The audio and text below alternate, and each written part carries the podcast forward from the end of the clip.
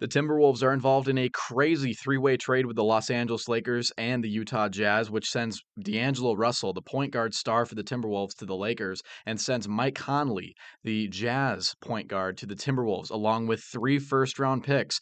Not only that, but the Timberwolves, that trade happened about an hour before the Timberwolves and Jazz tipped off last night, and the Timberwolves would end up going on to blow out the Jazz basically by 30 points. Not only that, but this morning, Today is February 9th, Thursday, 2023. This morning, we all woke up to the news, or if you stayed up until about uh, 1 p.m. Central last night, you would have seen that we woke up to the crazy, crazy news that Kevin Durant was traded from the Brooklyn Nets to the Phoenix Suns.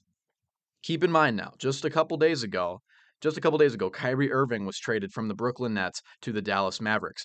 Brooklyn, the Brooklyn Nets now have Ben Simmons, and that's basically it they Brooklyn Nets went from a James Harden, Kyrie Irving, Kevin Durant. How many dynasties, not only championships, but how many dynasties is this is this team going to have? Chicago Bulls style.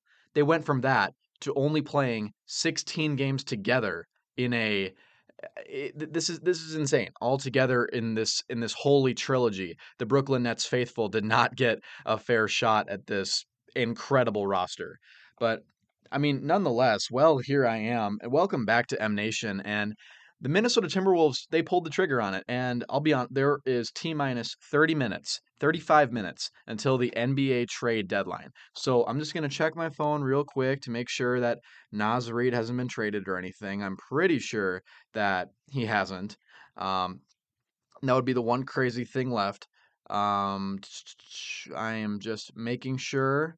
Okay, I think we're good. I don't think Naz Reid is going to move, but um, Naz Reid is still going to be on the Timberwolves. But D'Angelo Russell is off to the Lakers, which is now forming this super team of AD and LeBron and Patrick Beverley, Jarred Vanderbilt, uh, Jarred Vanderbilt and um, uh, Beasley are also going to the Lakers from the Jazz. So this the Los Angeles Lakers, they're still a few games out of the plan. They have they still have a very very very realistic chance of getting back into things and making a run for it. So this Lakers team now is terrifying. Also, y- y- this is who you feel bad for. We talked about um, Bryant, that Lakers um, young kid on the uh, on their roster the other night. We talked about how he was calling for the ball as LeBron was taking his fadeaway record breaking shot. And then immediately after he does that, they trade him. Obviously, it wasn't because of that, but that's hilarious. And now looking back at that photo, the only person in that photo who isn't on their phone, who also isn't on the court, you know, um, playing in the game, is the Nike executive who signed LeBron to a deal however many years ago. He was the only person in the audience who wasn't on his phone next right next to Bronny and Bryce, LeBron's sons. But yeah, the Lakers, um, they are terrifying. I genuinely think the Lakers have a chance to make it to the Western Conference Finals now. Will they beat Denver? Probably not. Denver is. We saw what I I uh, I was blessed to watch the Timberwolves play the Denver Nuggets with um with their G League roster plus Michael Porter Jr. on Sunday night, and then the Timberwolves turned around and played the real Denver Nuggets on on Tuesday night, whatever that was. excuse me, on Monday night, and oh my goodness, they got wrecked. They got genuinely wrecked, and it just goes to show you what the difference of resting a few starters look like. But you know what? I was terrified of last night because right after that trade took place was when tip-off was going to start. So the Wolves started a very odd starting lineup last night. They had uh, a couple usual people, you know, like Anthony Edwards and Jaden McDaniels. But then they had Jaylen Nowell. Um, uh, McLaughlin was not in there. They had Naz Reid, and who else did they have? They had somebody else. But um, it was a very odd starting lineup. And then they just went for it. Luka Garza played like 30 minutes. Jaylen Nowell played 30 minutes. Um, it, it was unbelievable. They just outplayed them, and um, both teams, because of the trade and its implications, um, sat out their players who were getting traded for personal reasons, as we saw. So there was no Vanderbilt for the Jazz, there was no Beasley for the Jazz, and there was no Conley for the Jazz. So that basically eliminated three out of the five of their starting lineup, minus that gentleman who has incredible hair. I forget his name offhand. But it was it was a sight to see.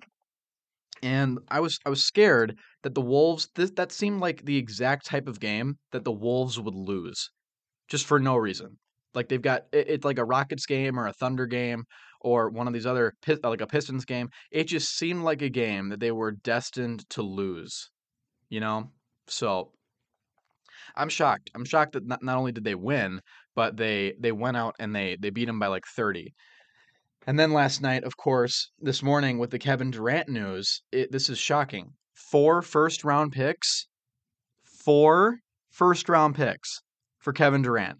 I'm not saying that Kevin Durant isn't like worth four uh, four first round picks. He absolutely is. He's one of the top three, top five players in the entire world right now. That it's just for uh, for Phoenix, man. You are banking on the fact that Booker Chris Paul and Kevin Durant is going to be able to pull this off for you. And then they trade, um, what was his name? DeAndre Ayton, I think that's who it was. They traded um, their number 99 to the Bucks today. The Phoenix Suns did, and uh, th- th- this whole Western Conference is a it's one of the most entertaining things in sports right now, considering the fact that the three and the 13th seed are separated by like what five, six games, and everybody in between. Like, uh, and now you've got this incredible trade deadline, which still isn't over. There's 30 minutes left as I'm speaking right now. We are in for a great stretch of truly playoff basketball two months before we even get to the real technical playoffs. I I really don't know what to say at a certain point. Like this is I'm very happy that I bought an Anthony Edwards jersey this week and I didn't buy a D'Angelo Russell jersey, but D'Angelo Russell was playing the best basketball of his career for the last two months, and we maximized his trade value. So when you think about it, Mike Conley, yes, he's 35 or 36 or whatever he is. He's going to be able to come in here and he's going to be able to use his old connection. He's got chemistry with Rudy Gobert already. So what he's going to be able to do is he plays a very different style of point guard than D'Angelo Russell does. He's going to be able to feed Ant and to be able to feed Rudy. And I'm not saying that um, D'Lo couldn't. I'm just saying that D'Lo, because of how much more skill he has, was isoing a lot more. And yeah, he was hitting his shots, but he was also giving up a lot of costly turnovers. And also, D'Angelo Russell can't play defense versus Mike Conley can.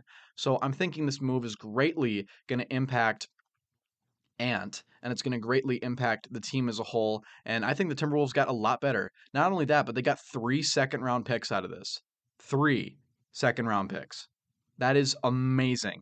They lost so much capital to this Rudy Gobert trade. And yeah, they're not going to get any of their first round picks back, but they're going to get close here. And guess what? An, a late first round pick, you can use those you can use a couple of those second round picks to buy yourself a first round pick if they really really want to go there but and it gives them an opportunity to not have to play the first round pick right away too. But um, as we speak about this, it's just Anthony Edwards.